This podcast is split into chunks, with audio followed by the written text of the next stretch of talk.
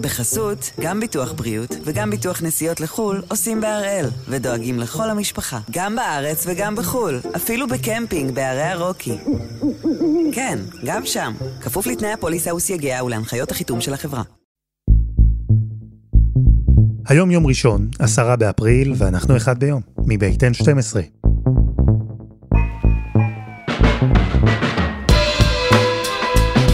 אני אלה צמחאיוב, ואנחנו כאן כדי להבין טוב יותר מה קורה סביבנו, סיפור אחד ביום, כל יום.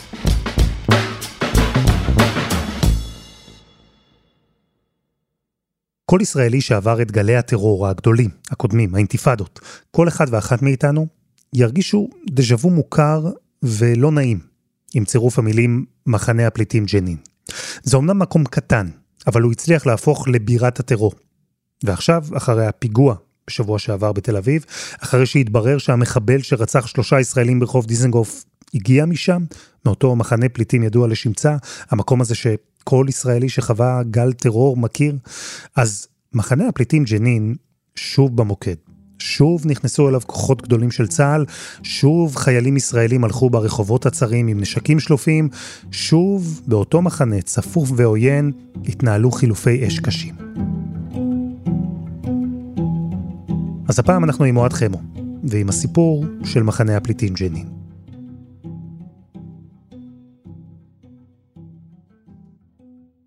חמו, שלום. הלו לילד. מתי היית שם בפעם האחרונה? במחנה הפליטים בג'נין. לפני כמה חודשים, אחד המקומות הכי מעניינים בשטחים, תרשה לי לומר. קח אותי לסיור. כניסת המחנה הוא קצת רחוק מהעיר עצמה, זאת אומרת, הוא לא ממש חלק מהעיר, אתה יודע, העיר ג'נין היא נמצאת על מישור, עמק, עמק ישראל, חלק מהעמק. מחנה הפליטים ג'נין נמצא למעשה על רכס הרים, שצופה על העיר עצמה. אתה נכנס פנימה, מחנה מאוד מאוד צפוף, נבנה אגב מחדש אחרי חומת מגן, אחרי אלפיים ושתיים, לאחר שחלקו לא הגדול נהרס בחומת מגן, אז הוא נבנה מחדש, ועדיין, האמן לי, זה לא מקום שאתה היית רוצה לגור בו. נכנס ישר, מצד ימין יש לך את התיאטרון, תיאטרון החירות או החופש של ג'וליאן אומר, על העיר חמו, ומצד שמאל אתה מגיע לכיכר המרכזית של המחנה, כיכר קטנה, לא גדולה מדי, יש שם בית קפה אחד, הוא נקרא ג'יהאד, ומשם בעצם אתה נכנס פנימה, לסמטאות של המחנה, עולה למעלה, מקום בהחלט מאתגר, אני חייב לומר, מאתגר לא רק את ישראל, אולי בעיקר את הרשות הפלסטינית, מקום שהריבונות שלו, בניגוד לכל מקום אחר ביהודה ושומרון, או בגדה, איננה בכלל מוטלת בספק, הריבונים היחידים של המקום הזה, אלו חמושי המחנה ולא אף אחד אחר. כמה צפוף שם? מאוד מאוד צפוף, יש מקומות במחנה ג'נין שאתה באמת, אתה יודע, אדם אה, כבד גוף או גדל גוף, התקשה לצעוד בהם, יש מקומות מאוד מאוד מאוד צפופים, מאוד מפחידים אני חייב לומר, מפחידים משום שכשאתה מרים את הראש ומסתכל על מי שנמצא סביבך, אתה רואה אנשים שאולי בניגוד למקומות אחרים לא באמת רוצים ואולי גם לא יכולים להתאמה בחברה שמסביב. זה פריפריה של הפריפריה, זה המקום הכי פריפריאלי שיש בשטחים. אתה יודע, המרכז זה רמאללה ומסביבו יש את בית לחם וכמובן את שכם וחברון, הרי מסחר גדולות מאוד, הכסף נמצא שם. ג'נין היא רחוקה. היא צפונית, היא נידחת, ובאופן כללי צריך להבין שאתה מדבר על סוג של בועה סגורה. ובבועה הזו התפתחו כל מיני דברים מאוד מטרידים בשנים האחרונות. אז בוא נחזור להתחלה, כי המחנה הזה הוקם כבר בשנת אלף תשע מאות חמישים ושלוש. מי האנשים שהגיעו לשם? אז מי שמגיע למחנה ג'נין, אלו בדיוק כמו בכל מחנה פליטים אחר בשטחים, אלו אנשים שעקרו, ברחו או הוברחו ב-ארבעים ושמונה, מגיעים ונמצאים שם במחנה ג'נין, אגב חלק גדול מהאנשים שם מגיעים מכפרים שנמצאים באזור, מלכתחילה, באזור הזה אזור הצפון, כמובן בתוך גבולות ארבעים ושמונה, מגיעים לשם לג'נין מתוך ידיעה ש... לפחות חלקם יודעים שזה עניין זמני, ואוטוטו הם חוזרים, אבל כמה אנחנו שבעים וארבע שנים אחרי, והאנשים האלה עדיין שם.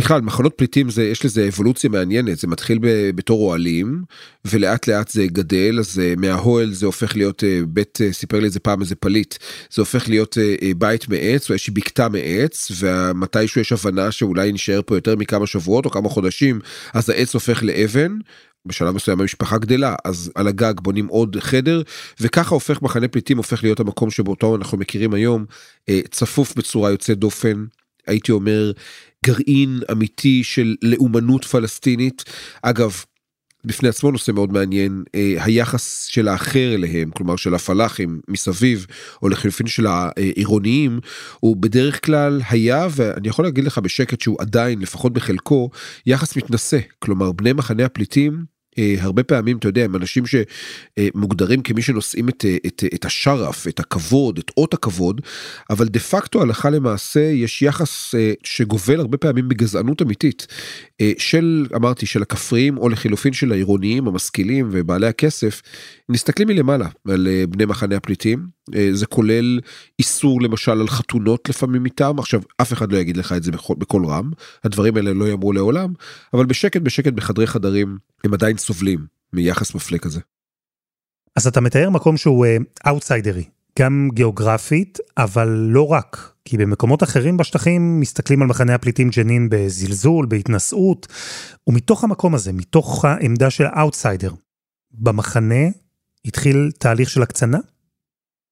כן, תשמע, באינתיפאדה השנייה ג'נין נחשבה לבירת המתאבדים, כך כינו אותה, הרבה מאוד פיגועים, חלק גדול מהפיגועים הגדולים של צפון הארץ יוצאים ממחנה הפליטים ג'נין, תא שטח קטן, צריך להבין, לא גדול מדי, לא יותר מדי אנשים, אבל תא שטח שמגדל פוליטית, מזוהה עם הקיצוניים ביותר, ואני מדבר איתך אז על תשתיות מאוד כבדות, מאוד כבדות, גם של חמאס וגם של הג'יהאד האיסלאמי, וכדי להבין את מחנה ג'נין צריך לדבר על הארגון הזה, משום שהג'יהאד האיסלאמי, המעוז הכי משמעותי שלו בגדה או בצפון הגדה, אזור קבטיה, מחנה הפליטים ג'נין כמובן, באזורים האלה ערבה, כל האזור הזה הוא נחשב באמת למעוז הכי גדול של ארגון מאוד קטן אגב, אחוזי תמיכה מאוד קטנים, בין שניים לארבעה אחוז בסך הכל ביהודה ושומרון, למרות שהיום נדמה לי שהם נהנים מפופולריות יוצא דופן, מעולם הג'יהאד האיסלאמי לא היה פופולרי ככה, וישנם כמה משפחות בצפון הגדה, כולל במחנה הפליטים ג'נין,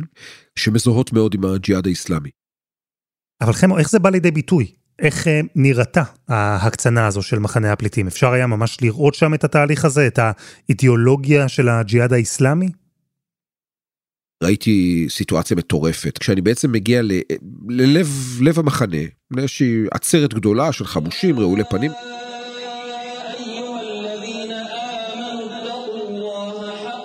ולפני העצרת אני רואה ילדים, והילדים האלה משחקים, אתה יודע, אם אצלנו משחקים שוטרים וגנבים, אז הם משחקים במוקאומה והחתילל, כלומר בהתנגדות, כלומר בחמושים הפלסטינים ובכיבוש הישראלי. וכל אחד מהם עונד על ראשו, על המצח שלו, עונד סרט, אחד ג'יהאד איסלאמי, האחר חמאס. זה המקום היחיד אז היה שבו אתה יכול לראות את הדגלים הירוקים של חמאס. מדוע? משום שבכל מקום אחר שהוא נשלט תחת הריבונות של הרשות הפלסטינית, כל אדם, לא משנה מי ומה, לא משנה בין כמה הוא, ברגע שהוא מרים את הדגל הירוק של חמאס הוא נעצר, אגב זה רלוונטי גם היום. ומחנה הפליטים ג'נין, כמו שאנחנו אומרים, זה אקס-טריטוריה, זה מקום שאין לו באמת ריבון, ולכן, מאחר ואף אחד לא באמת יכול להיכנס ולהשליט את מרותו, בני המחנה, כולל ילדים בני שמונה ותשע ועשר, משחקים בשוטרים וגנבים, גרסת ג'נין, מסתובבים דגלים ירוקים ושחורים, חמאס וג'יהאד איסלאמי בהתאמה, ואני תופס כמה כאלה, ומדבר איתם. אסשהדי על התעג'ש.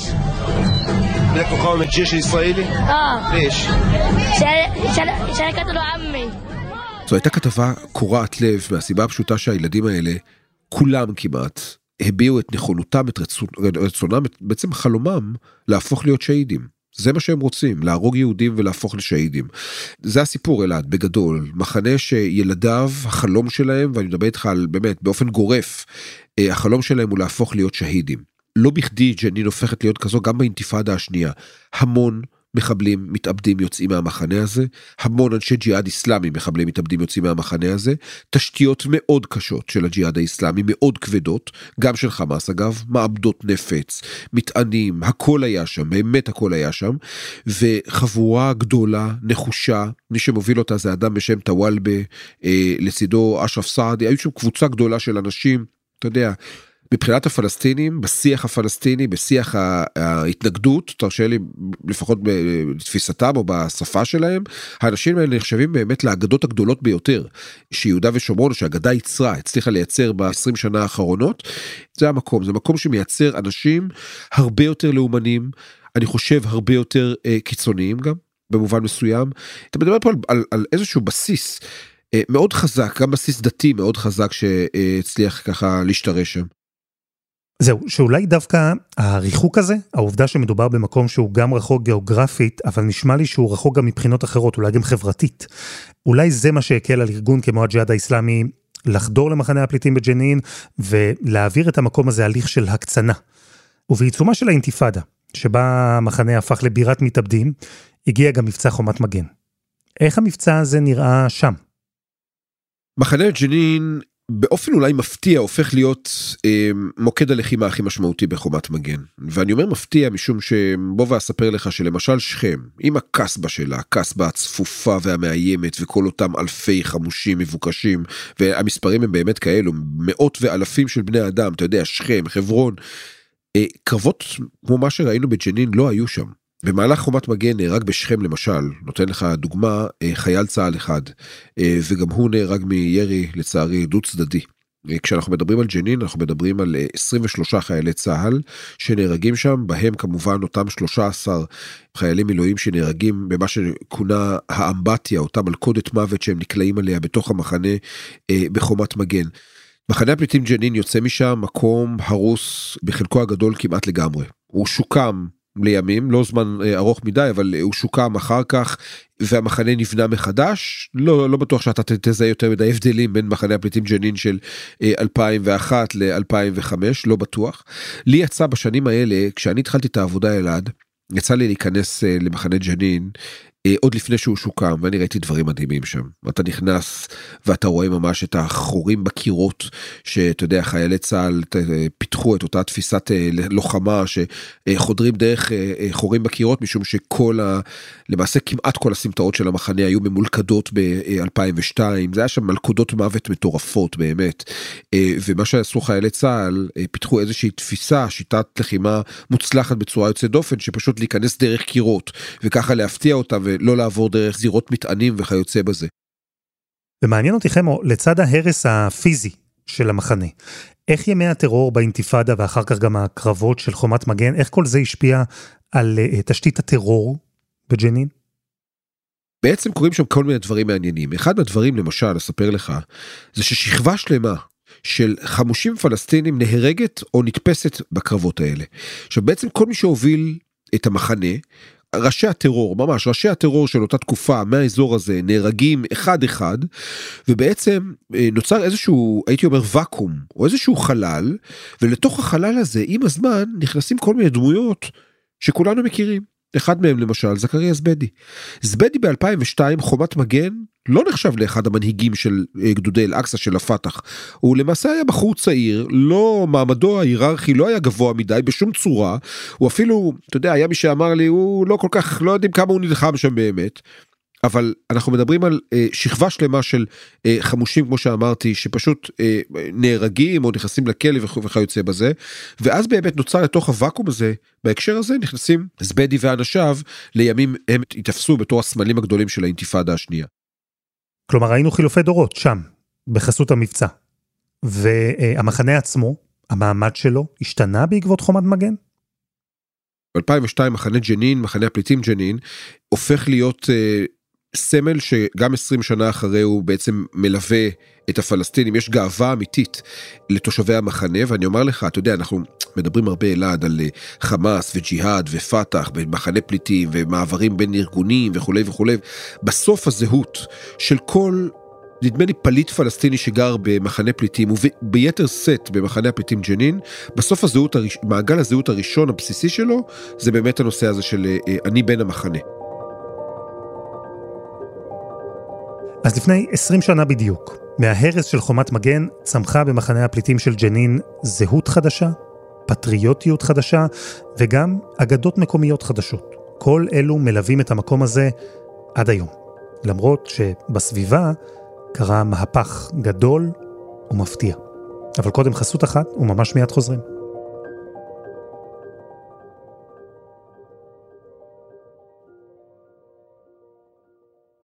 בחסות, גם ביטוח בריאות וגם ביטוח נסיעות לחול עושים בהראל, ודואגים לכל המשפחה, גם בארץ וגם בחול, אפילו בקמפינג בערי הרוקי. כן, גם שם, כפוף לתנאי הפוליסה וסייגיה ולהנחיות החיתום של החברה. אנחנו עם הסיפור של מחנה הפליטים בג'נין, מוקד טרור בימי האינתיפאדה, מוקד קרבות בימי חומת מגן, ואחרי המבצע, המחנה, או לפחות חלק גדול ממנו, נהרס. אוהד חמו, בשלב הזה, בוא נפריד רגע בין שני ג'נין. העיר ג'נין ומחנה הפליטים ג'נין. העיר, בוא נתחיל איתה. איזה תהליך היא עברה אחרי חומת מגן? ג'נין משתקמת, ומבירת הטרור ובירת המתאבדים, עם השנים היא הופכת להיות מקום הרבה יותר מתון והרבה יותר רגוע. ג'נין הופכת להיות מרכז אה, בילוי וקניות של ערבים ישראלים. ומה שקורה בשנים האחרונות, זה שבכל יום שבת אתה רואה אלפים, אני לא מגזים, אלפי מכוניות, עם אה, נשים, גברים וטף, ערבים אזרחי ישראל, פלסטינים אזרחי ישראל, שנכנסים בכל יום שבת בבוקר, דרך מעבר ג'למה, יש שם חגיגה אמיתית, ולאורך כל השנים האחרונות אתה רואה שם בום של בנייה די מדהים, אה, מימין ומשמאל, אתה יודע, כל מיני פארקים, ובתי מלון, ומסעדות, וקניות, וג'נין זו עיר זולה בצורה יוצאת דופן. ערבים אזרחי ישראל פשוט מגיעים לשם, כי המקום הזה הוא זול, והוא זמין, והוא נגיש, ויש שם בילויים זולים, ויש שם קניות, ויש שם אולי קרובי משפחה, וכולי וכולי, ואתה מדבר על המון המון כסף, המון כסף ישראלי, המון שקלים, שנשארים בג'נין מדי שבת. ואתה אומר, בונה, יכול להיות שה-די אן איי של המקום הזה השתנה? אבל מקום אחד לא השתנה. מחנה הפליטים ג'נין, הוא לא השתנה. ואותם מבקרים, אותם אלפ, אלפים או רבבות של אה, פלסטינים אזרחי ישראל, או ערבים אזרחי ישראל, שנכנסים לתוך ג'נין, הם מבטרים על הביקור במחנה הפליטים ג'נין, הם לא יכולים להיכנס לשם, הם גם לא רוצים להיכנס לשם, למעשה למקום הזה אף אחד לא נכנס.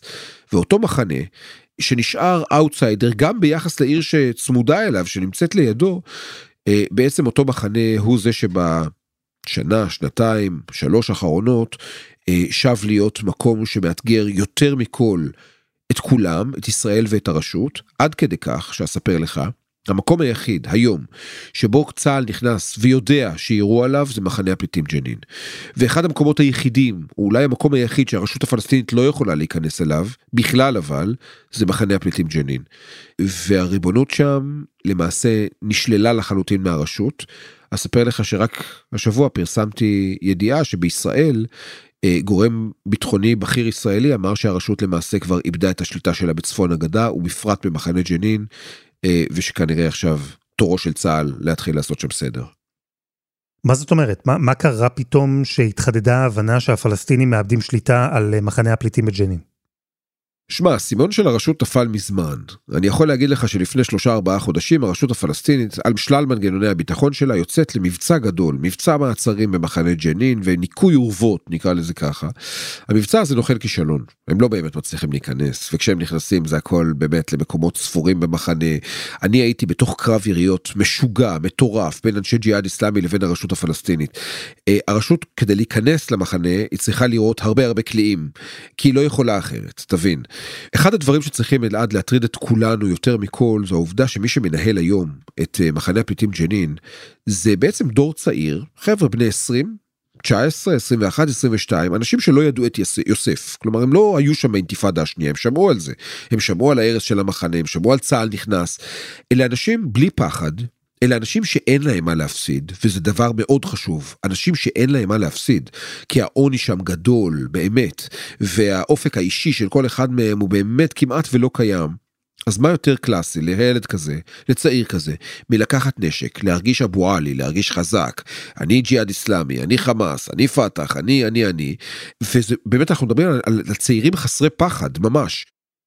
זהו, אז פה אתה בדיוק מחבר אותנו לפיגוע הקשה שקרה ביום חמישי האחרון בתל אביב. בדיוק לחשש הזה שצעיר חסר פחד ממחנה הפליטים ג'נין יעבור את הגדר ויבצע פיגוע בישראל, זה בדיוק מה שקרה, החשש הזה התממש. ובהמשך למה שאתה מספר כאן, זה אולי לא מפתיע שזה קרה. המחבל הוא עוד לא בן שלושים, הוא היה ילד בחומת מגן, הוא גדל בדיוק על האתוס הזה, של אגדות הטרור החדשות בג'נין, של פטריוטיות מסוימת לתוך מחנה הפליטים, של הקצנה ואגרסיביות כלפי ישראל. ולמרות שאין לאותו מחבל שיוך ארגוני מובהק, כשילד גדל באווירה כזו, זה משפיע, זה ברור. אני חושב שמה שהפתיע הרבה אנשים, אלה היו דווקא הדברים של האבא שלו. בכיר לשעבר בפתח, איש שבזמן שאבו מאזן גינה את הפיגוע, הוא עמד על המרפסת בבית, רגעים אחרי שגילה שהבן שלו הוא גם מחבל וגם נורא ונהרג, והאבא דיבר בלהט על השמדת ישראל, על ניצחון. وسترى عيونكم التغيير وستنطلقون الى الحريه ستنالون حريتكم. אני לא הופתעתי, אני חייב לומר לך. פתח זה לא אבו מאזן. אבו מאזן זה אבו מאזן, אבל מחוז ג'נין של הפתח הוא גוף מאוד מיליטנטי. אנשיו מתבטאים בשפה מאוד קיצונית כבר שנים, אגב, לא רק עכשיו, שנים. הוא מאוד מאתגר את הרשות, יחד אגב עם הג'יהאד האיסלאמי. פתח וג'יהאד איסלאמי הולכות ביחד. המרחק ביניהם, לפחות באזור ג'נין, הוא לא נורא גדול. ואני אגיד לך שיש גם זליגה מפתח לג'יהאד האיסלאמי, פעם אחת, ופעם שנייה, גם הרבה אנשי פתח שמקבלים כסף מהג'יהאד האיסלאמי, ועוטים על עצמם כל מיני סרטים של הג'יהאד וכו'. תבין, בסוף השייכות, עזוב רגע את הארגון, אלעד, בסוף כשאתה בן מחנה פליטים ג'נין, אתה בן מחנה פליטים ג'נין, זה מה שחשוב. וכשאתה מישהו ממשפחה מסוימת, אז אתה בן המשפחה והחמולה, וזה מה שחשוב באמת. אז אתה יכול לקרוא לעצמך פתח, או חמאס, או ג'יהאד, זה פחות רלוונטי. אתה קודם כל בן מחנה פליטים ג'נין, אחר כך אתה פלסטיני, ורק בסוף אתה ארגון כזה או אחר. זו, אלו, אלו להבנתי לפחות מעגלי הזהות, מעגלי השיוך, ולכן כל המשחקים, אתה יודע, פתח, ג'יהאד, פחות מעניין. אבל אם אני מדבר על פתח בכלל, לא רק מחנה ג'נין, לכל האזור של צפון הגדה, כל האזור של ג'נין, זה נדמה לי אחד הדברים הכי מטרידים, שצריכים מאוד להטריד אותנו, משום שאתה מדבר על בעצם בשר מבשרה של הרשות הפלסטינית, תנועת פתח, על בסיסה קם כל המפעל של הרשות, התנועה הלאומית הפלסטינית, זה הכל אותו דבר בעצם, והתנועה הזו היום מדברת בשפה, לפחות בחלקה, חלק מהפונקציונרים שלה מדברים בשפה של חזרה לפיגועים, בשפה של אינתיפאדה, וזה צריך להטריד. אז חמו, אני לוקח רגע את כל מה שדיברנו עליו. אתה לוקח מקום כזה, מקום שכבר היה בירת טרור, אתה מבין שיש שם עדיין אג'נדה קיצונית, פופולרית מאוד. המקום הזה, כבר ברור, הוא יצא משליטה, בכל מה שקשור לרשות הפלסטינית, והמקום הזה הוציא מחבל שרצח שלושה אנשים בלב תל אביב, בסך הכל בסוף השבוע שעבר. מה אפשר לעשות עם מקום כזה? הרי אנחנו ראינו אתמול, בחילופי אש בין צה"ל לבין הפעילים המקומיים שם. זה לא רק אג'נדה קיצונית, יש שם גם נשק. נשקים בלי סוף אלעד. אמר לי מי שאמר, יש היום עדיין יותר אבנים מנשקים ביהודה ושומרון, כנראה שגם הדבר הזה ישתנה. כלומר, אתה מדבר על כמויות נשקים בלתי נגמרות במחנה ג'נין, אני שמעתי הערכה שאנשים מתוך המחנה על כ-חמשת אלפים, אולי אפילו יותר, של נשקים, כמויות פשוט אדירות של נשק, אגב, כולל נשק כבד. אני מכיר אנשים שנשבעו לי בקוראן, במחנה ג'נין, לא ראיתי את זה, אבל אני מכיר אנשים שנשבעו לי שיש להם גם מקלעים ו-אר פי ג'י וכיוצא בזה. אז אתה יודע, יש שם הרבה דברים במחנה הזה. תרשה לי, כן צרעות, כן צרעות אמיתי, אם אני גם מסתכל בעיניים אה, אה, ישראליות, אה, צהליות, אה, אה, ביטחוניות, כן צרעות אמיתי שצריך לפרק אותו. אה, איך אתה עושה את זה? שאלה טובה, חומת מגן שתיים, אני לא יודע. האם צהל יכול לעשות את זה? ברור שהוא יכול לעשות את זה. מצד שני, אלעד, כל כניסה צהלית יכולה להסתיים בתוך דקות בעשרה או עשרים חמושים הרוגים פלסטינים. האם זה משהו שאנחנו רוצים? ההשלכות של עשרים הרוגים פלסטינים, חמושים פלסטינים, יש לדבר הזה השלכות הרי עם פוטנציאל אה, אה, בעייתי מאוד. רוצה להזכיר לך, אינתיפאדה שנייה, בין היתר לא רק פורצת, אלא מקבלת את התהודה שלה, את הדלק שלה, בעקבות העובדה שבהתחלה, בימים הראשונים, נהרגים עשרות פלסטינים, עשרות פלסטינים מעט מאוד נפגעים לישראל, והדבר הזה בעצם מייצר אה, שנאה, כעס, רצון לנקמה וכיוצא בזה, שהולך וגדל לו עם כל אה, הרוג פלסטיני. האם זה מה שישראל רוצה לעשות בג'נין? אני לא חושב, אבל אין ספק שהמצב כמו שהוא עכשיו, גם מבחינת ישראל וגם מבחינת הרשות, לא יכול להימשך. חמו, תודה. תודה, אלעד. וזה היה אחד ביום, של אן שתים עשרה. העורך שלנו הוא רום עתיק, תחקיר והפקה דני נודלמן, עדי חצרוני ורוני ארניב, על הסאונד יאיר בשן שגם יצר את מוזיקת הפתיחה שלנו, ואני אלה צמחאיוף, אנחנו נהיה כאן גם מחר.